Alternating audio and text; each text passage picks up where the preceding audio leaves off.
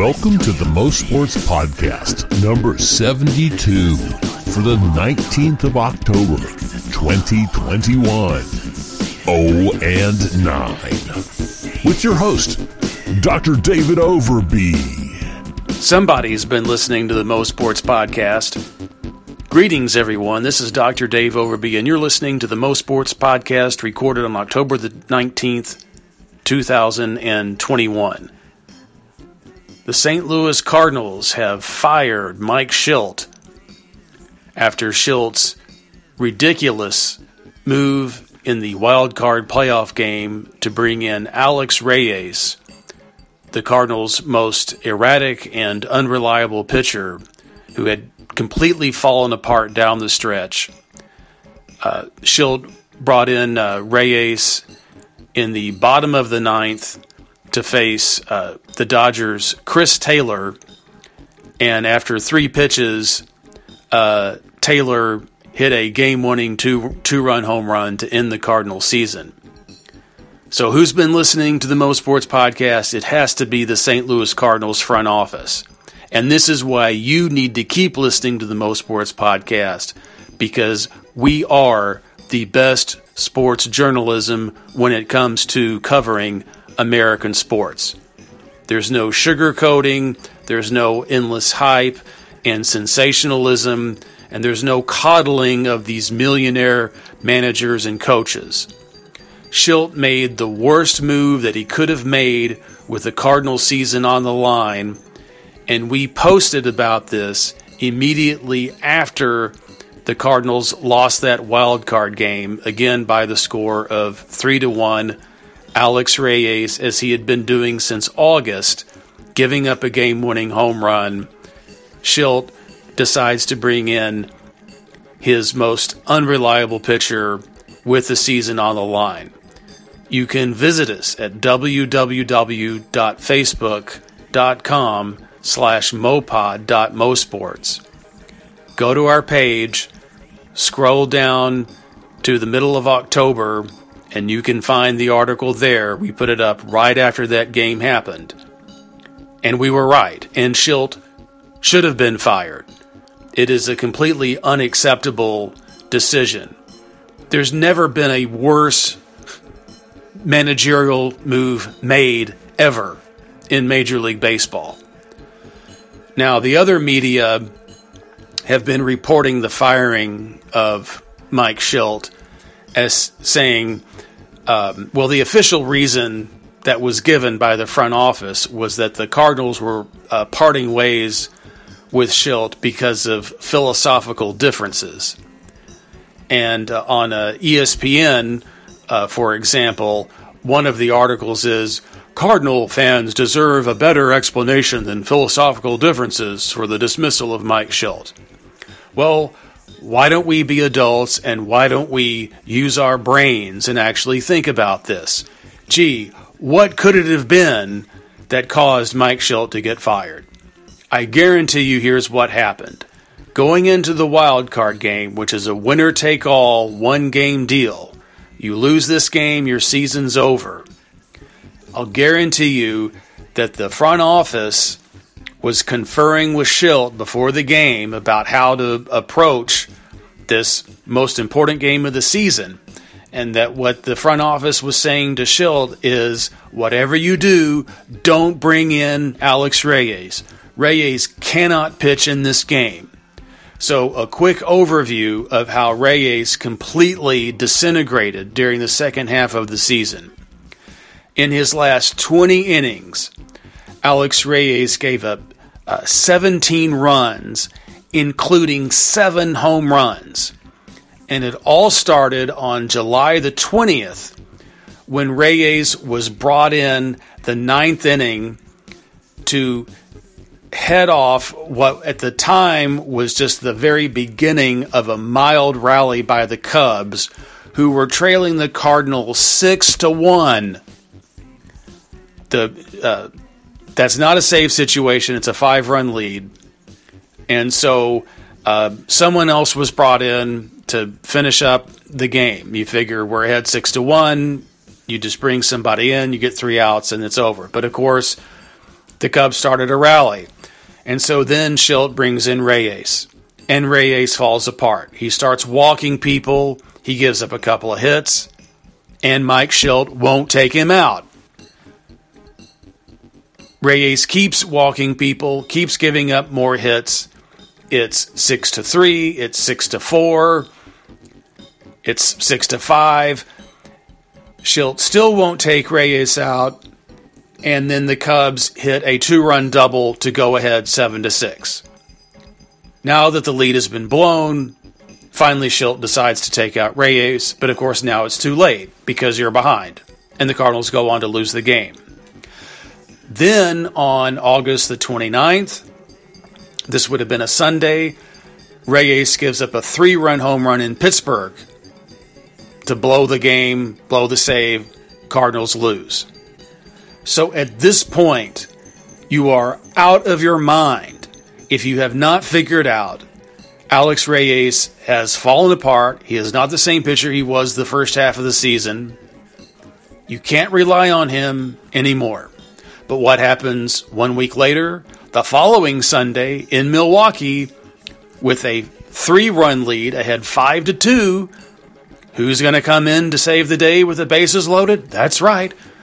Schildt goes with Alex Reyes, and boom, Mike Vogelbach, the big left-handed slugger for the Brewers, grand slam home run, six to five, Brewers win, Cardinals lose. So, fast forward to the wild card game a couple of weeks ago, facing the Dodgers. Game is tied at one. There's uh, one out. It's the bottom of the ninth. And uh, McFarlane was in and gave up. Actually, there were uh, two outs. And uh, McFarlane gives up a two-out walk to Cody Bellinger, who, by the way, tonight was the hero for the Dodgers, hitting a game-tying three-run home run against the Braves. We'll get to that in just a moment. But first of all, you can look at it as in uh, these terms. Uh, McFarlane is a pretty good pitcher. The one thing you definitely don't want to give up in a tie game in the bottom of the ninth is a home run, right? And McFarlane is known as a sinker ball pitcher. He's a ground ball pitcher, good for getting double plays. So McFarlane walks Bellinger. Bellinger's a left-handed batter. McFarlane's a left-handed pitcher, so McFarlane can't get the left-handed batter out. So Schildt takes McFarlane out. Could have let, let uh, McFarlane in to pitch to Chris Taylor. Worst thing that's going to happen off McFarlane most likely is there's a ground ball base hit, but not a home run. But who does Schildt decide to bring in? That's right, Alex Reyes. And I was telling the people I was watching the game with at the time, here is what's going to happen. He's going to give up, Reyes is going to give up a home run, and the game is going to be over. Except when it's a winner-take-all wild card game, it isn't just the game's going to be over, it's the season is over. And that means everything you've done since spring training, that's it. Close the books, it's over. There's no tomorrow, there's no tenth inning. You lose, that's it. No World Series this year, done. And what happened is, after the front office and all of the, the baseball minds in the Cardinals organization said, whatever you do, don't bring in Alex Reyes to pitch in a crucial situation. In fact, in a winner-take-all, uh, you can't lose this game. Reyes shouldn't have even been on the radar to bring in the game. Maybe you can use him uh, when you advance and you've got a big lead or you're behind a lot and you need somebody to come in just to get you some outs and save the rest of your arms. But Schildt, who for whatever at- other attributes he may have, uh, is obviously uh, stubborn and arrogant, said, nope, I'm the manager, I'm calling the shots. Reyes is my man. I'm going to bring him in. And sure enough, yet one more time, Alex Reyes had to give up a, give up a game-winning home run. And within an hour of that game being over, we posted an article, Schildt makes the worst move he could have made with the Cardinal season on the line. Go to the page, look it up. Again, that's www.facebook.com slash mopod.mosports.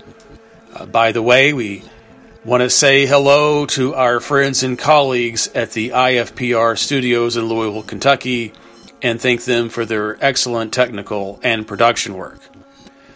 So, while we're on the topic of baseball, let's fast forward to the action this evening. The Atlanta Braves had the National League Championship in their hands and let it get away.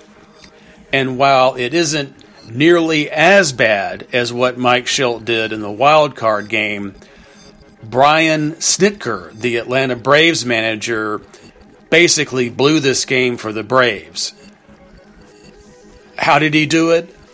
By wheeling and dealing and making one too many pitching changes over the course of the game.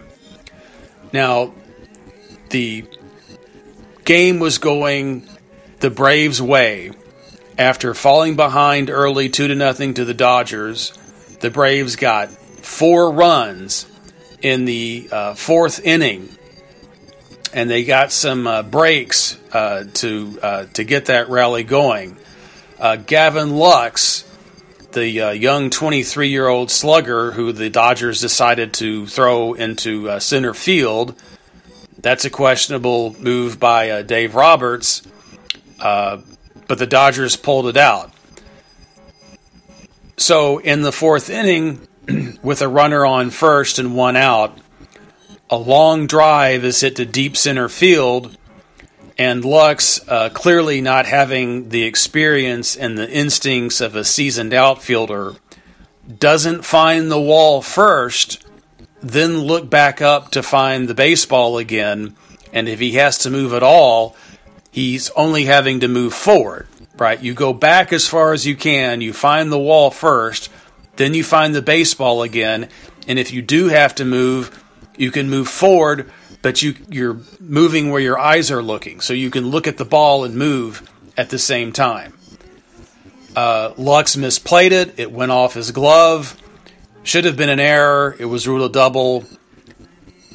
Then the next batter, which would have been Jock Peterson, uh, he of the uh, White Pearl necklace. Peterson's been a money player in the playoffs, used to play for the Dodgers. And on a one two pitch, uh, the Dodgers uh, pitcher throws a perfect strike three on the low inside corner, but it's called a ball. So bad break for the Dodgers. It gives Peterson another couple of pitches to look at, and whack, line drive, base hit, right field. Now the Braves are on the board two to one. They wind up getting Uh, three more runs in the inning. They're up four to two. Braves went ahead uh, five to two later in the game and had a chance to totally blow it open. And at the time, it didn't seem like it was that big of a deal. But with a chance to build on that five to two lead, uh, the next Braves batter hit into a double play. Then we go to the eighth inning, and Uh, Uh, Snitker, the manager, brings in yet another pitcher. Uh, this would have been the fourth Braves pitcher to enter the game, and this would uh, would have been Luke Jackson.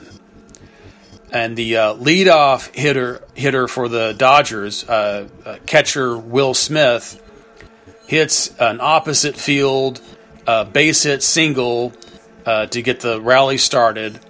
The next batter makes an out.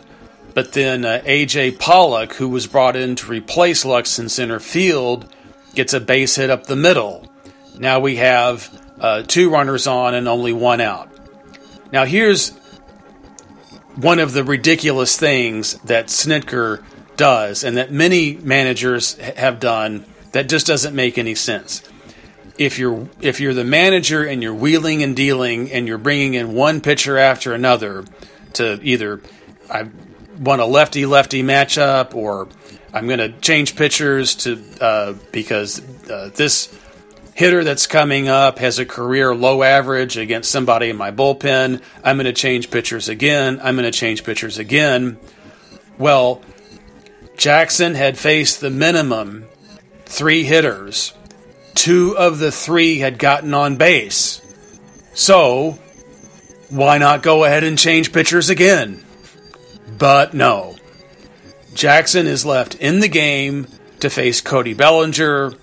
He throws a fastball. It's up, up in the zone. And Bellinger whacks it out of the ballpark. Three-run home run. Game is tied. And you could just tell right then and there, the Dodgers are going to win this game. And yes, the Dodgers are going to go on and win the series and go to the World Series.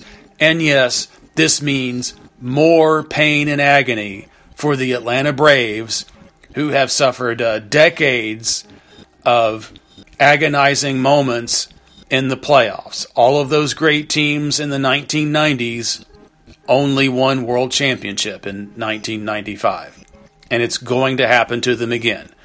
That one swing of the bat by Bellinger totally changed the momentum of the series. Instead of being ahead three games to none, and it's basically a lock for the Braves, the Braves are now deflated. The Dodgers have their mojo back. The Dodgers are going to win the series. But here's where Snitker makes it even worse. After changing pitchers, the Dodgers get uh, another base runner on. There's two outs. There's a runner at third. And who's coming to the plate with the game tied five to five in the bottom of the eighth? Mookie Betts.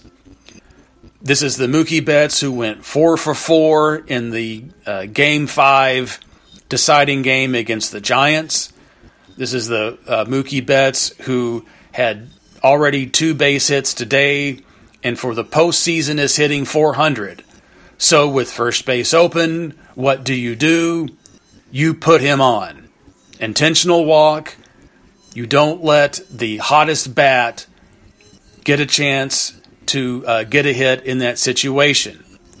Now, it is true, to uh, be fair to uh, Snitker, that the on-deck batter was Corey Seager, who for the second consecutive game had hit a two-run home run. But still, with first base open, you don't let Mookie Betts beat you. You've, you've got to take the bat out of his hands, and you go with the, the player who is also hot, but not as hot as Mookie Betts. Plus, you put uh, Betts on first base. Now you've got a force out at, at second, which helps your defense. But on the very first pitch, Mookie Betts, line drive base hit right field, runner from third scores, six to five Dodgers. And predictably, now with the Braves deflated, uh, Kenley Jansen comes in, one, two, three, shuts him down. Guarantee you that the Dodgers are going to win. Uh, tomorrow and Thursday, they'll be up three games to two going to Atlanta. When and where a fully rested Max Scherzer will go in and dominate and shut down the Braves.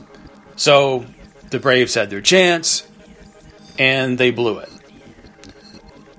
What else is going on in the baseball situation? Another manager who is uh, chronically known for losing in the postseason, Dusty Baker, uh, looks like he's going to lose again with the Houston Astros.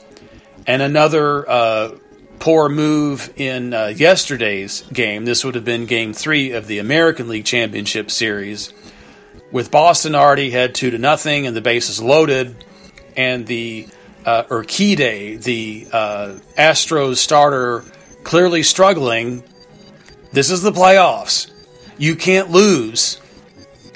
And again, with all the wheeling and dealing that goes on, with the, the managers making all these moves and the analytics and constantly changing pitchers and looking at matchups, the irony is, is that these managers leave pitchers in for too long. Like, they won't make a move when it's obvious the pitcher in the game doesn't have his good stuff, and he's not getting people out. And so what happens? Things fall apart. You, you, that's the crucial moment when the game gets away from you.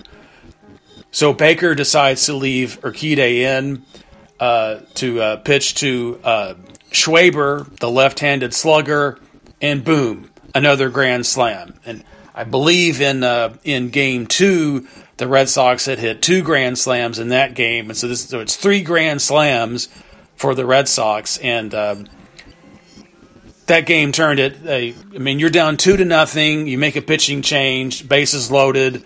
You get out of the inning. You're only down three to nothing. That's still a ball game because the Astros can swing the bats. They can score some runs, but six to nothing, not realistic. You're baseball. You're down six to nothing. You're going to lose the game. So you've got to you've got to make a move when you still have a chance to limit the damage. Baker didn't do it, and the, the decision by a Snitker to leave Luke Jackson in the game after two out of the first three batters that Jackson had faced today just doesn't make any sense at all. But then to make it even worse, to pitch to Mookie Betts with the with first base open, very poor job uh, by by Snitker. So the call here is definitely Dodgers uh, are going to be in the World Series. It's looking like a rematch of the twenty eighteen World Series. It's going to be the Red Sox who, as uh, last we checked, ahead uh, two to one against Houston.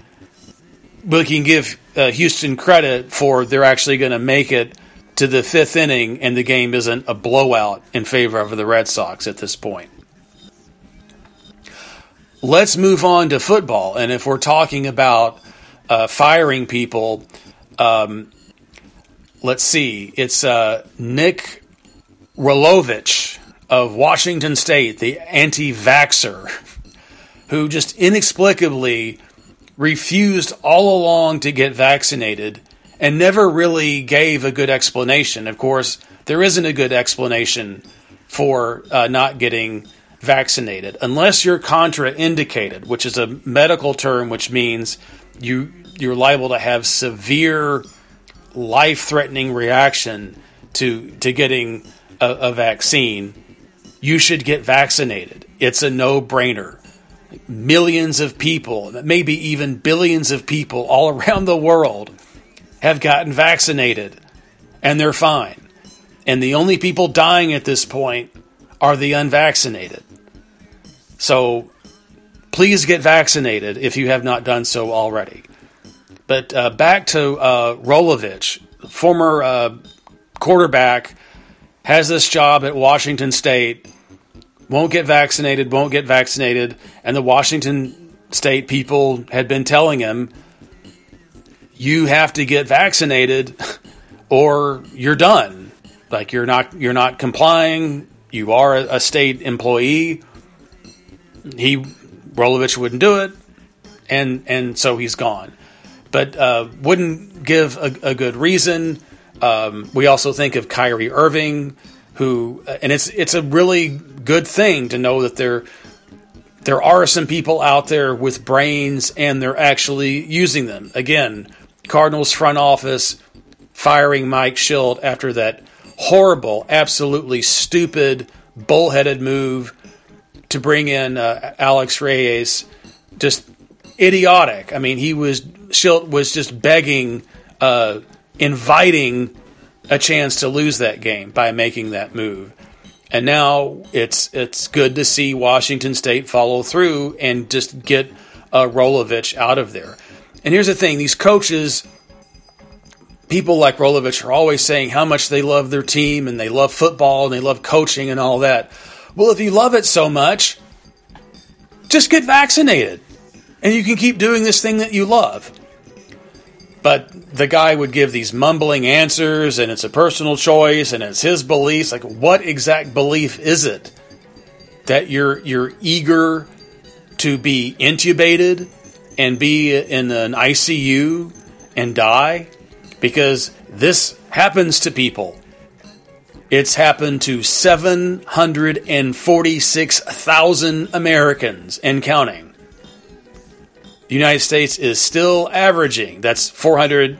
That's seven hundred forty-six thousand dead of COVID nineteen in, at this point, twenty months. And we are still averaging one hundred thousand cases a day and two thousand deaths a day.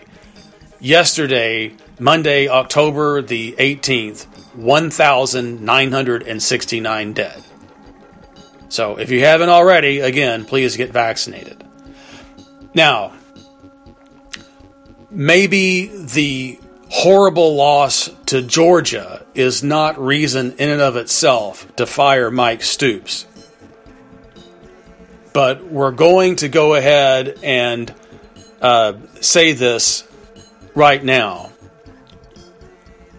That, uh, excuse me, that's Mark Stoops, head football coach at the University of Kentucky. But Kentucky football has gone as far as it's going to go under Mark Stoops.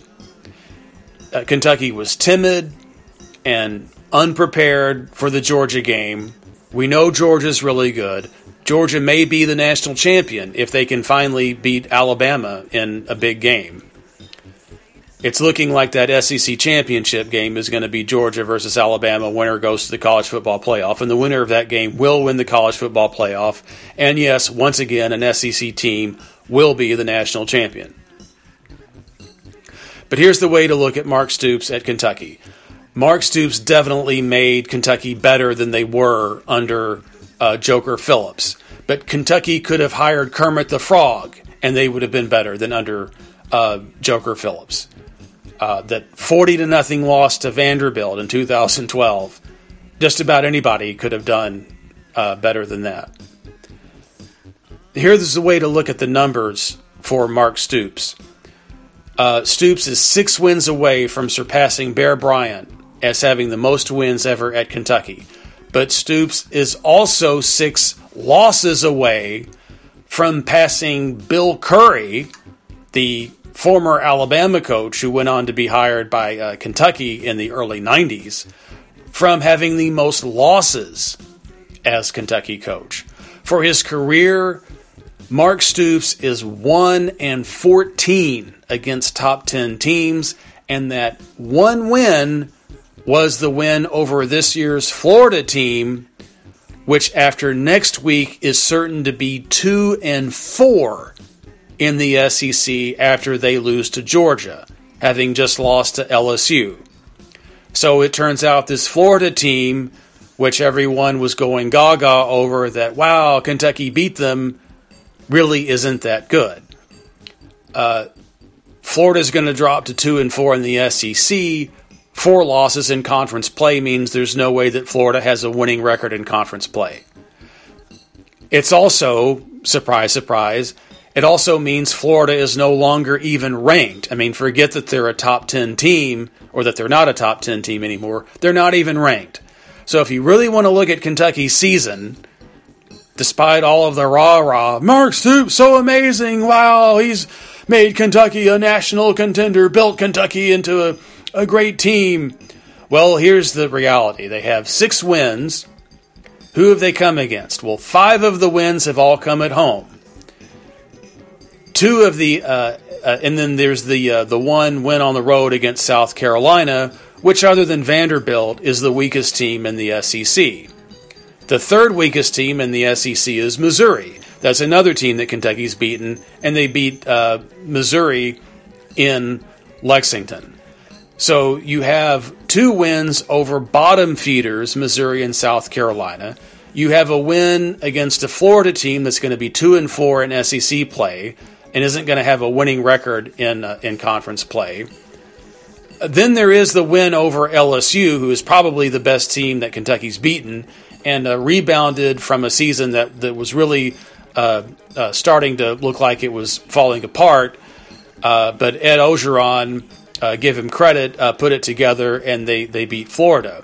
But even that game was played in Lexington. And then the other two wins, so that's that's four wins uh In, in conference, three of them at home, none against ranked teams at this point, and then the other two wins are a five-point win against Chattanooga and then a tune-up win against Louisiana Monroe. So if you really want to break down what Mark Stoops has done at Kentucky, it's pretty mediocre. I mean, there really isn't anything all that great. Now, it's not a surprise that Kentucky lost to Georgia, but what's so miserable and what's so upsetting is that Kentucky just got beaten badly. Kentucky basically lost the game thirty to seven but Kentucky scored one of the most undignified touchdowns ever in football when, with three seconds to go, uh, Kentucky scored another touchdown to say, hey, we scored two touchdowns against Georgia. And then, uh, fittingly, for uh, karma had uh, Georgia block the, the extra point. But no, that is just unacceptable. This is Stoops' ninth season. Stoops dropped to oh and nine against Georgia. That's the toughest team that he has to face every year. Hasn't beaten them once. Of course, go on to social media and look at what all the Kentucky fans are saying. We're on trajectory as a program to become a national contender. Here's the thing, people. After nine seasons, you know what a coach is going to be. Now, if Stoops was in his third or fourth season, and they go in and they get waxed in Athens, then you can say, hey, we're getting better, we're getting better, we're getting better. But this is as good as it's going to be for Kentucky. And here's the thing. If you're a Kentucky fan and you just want to hit the autopilot button and you say, with the way that the S E C has been um, divided into the S E C East and the S E C West, clearly the S E C East is the easier division to play in. You don't have to face Alabama. You don't have to face Auburn and uh, L S U every season. Uh, Arkansas and Texas A and M are certainly better than Missouri and South Carolina. So Stoops has had a, frankly, pretty cushy ride when it comes to having to play in the in the S E C. Especially not having to play Alabama every year, uh, his record would look different if if that uh, if the Crimson Tide uh, were on his schedule and every other year he had to go to Tuscaloosa. But if you want to speculate about what Stoops would do if Kentucky had to play those uh, S E C West teams, look at how Stoops has done against Georgia. oh and nine. Best team that you have to play against. You haven't won a single time in a decade. But the way it's set up, you figure you've got a tune-up game, you've got an out-of-conference uh, Patsy game, you're going to end your season against Louisville, and Louisville's not bad, but uh, that's not exactly the toughest game of the year that you're playing either. Uh, most seasons you can expect probably uh, to beat Louisville. You're going to win those uh, seven games. Oh, and then there's always uh, the uh, the cupcake game to bridge between finishing S E C play and then getting into um, the the season finale against Louisville.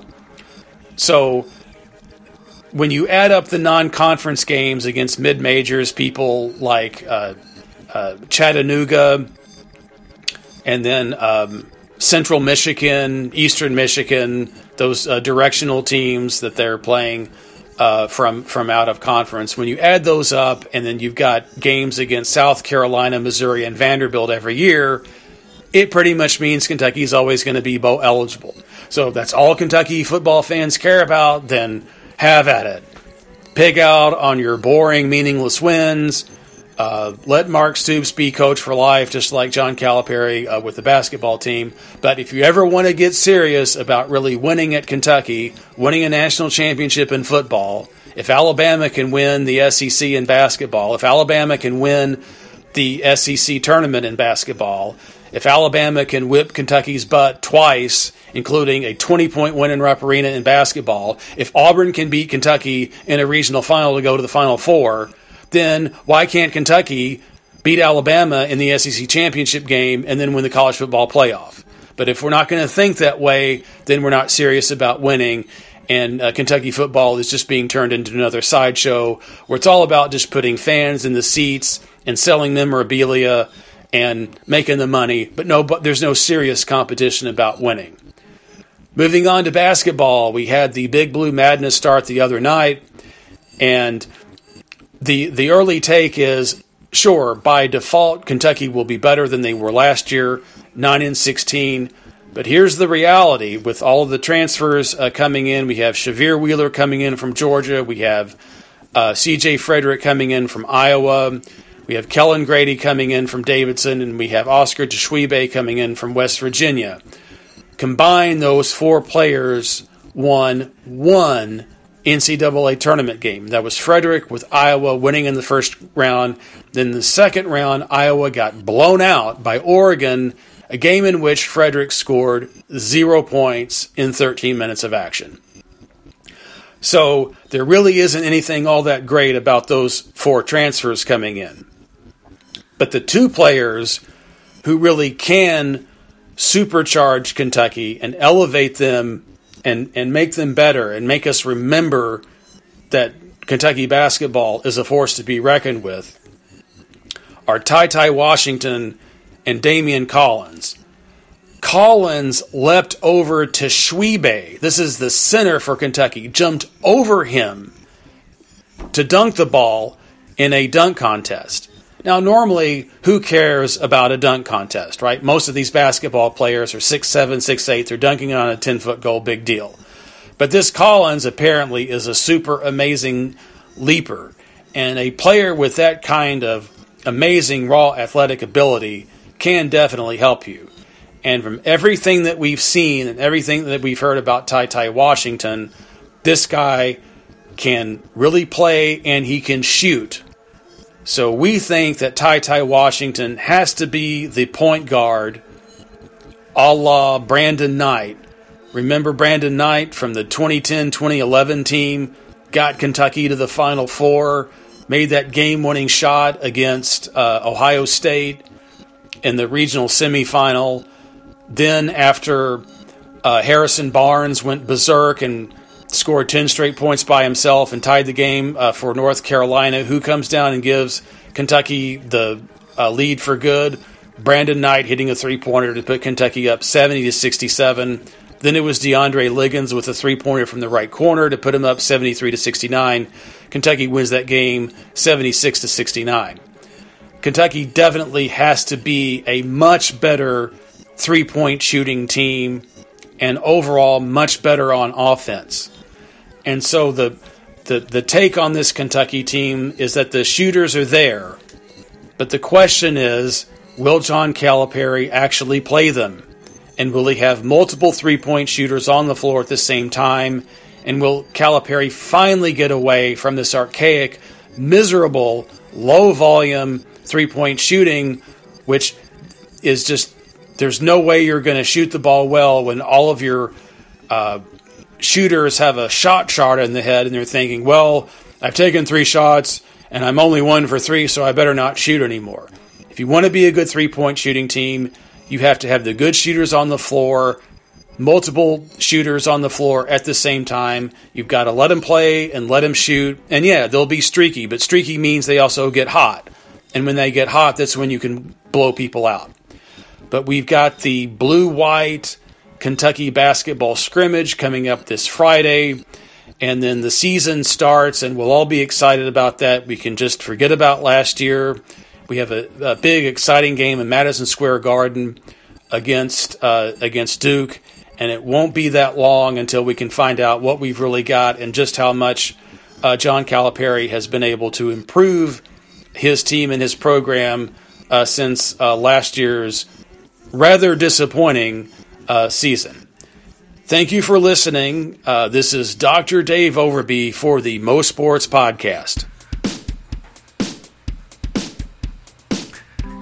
Find Doctor Overby's extended game analysis and philosophical ponderings on Facebook at facebook.com slash mopod.mosports. On Twitter, we're at mosportso. And there's a poorly upkept webpage of episodes at psychic reform dot com slash mosports. But we don't recommend relying on it. The webmaster is lazy. Subscribe to the show on iTunes or the R S S feed available at all the places. Join us next week for another installation of the Mo Sports Podcast, your source for intelligent analysis of sports. Sporty sports sports.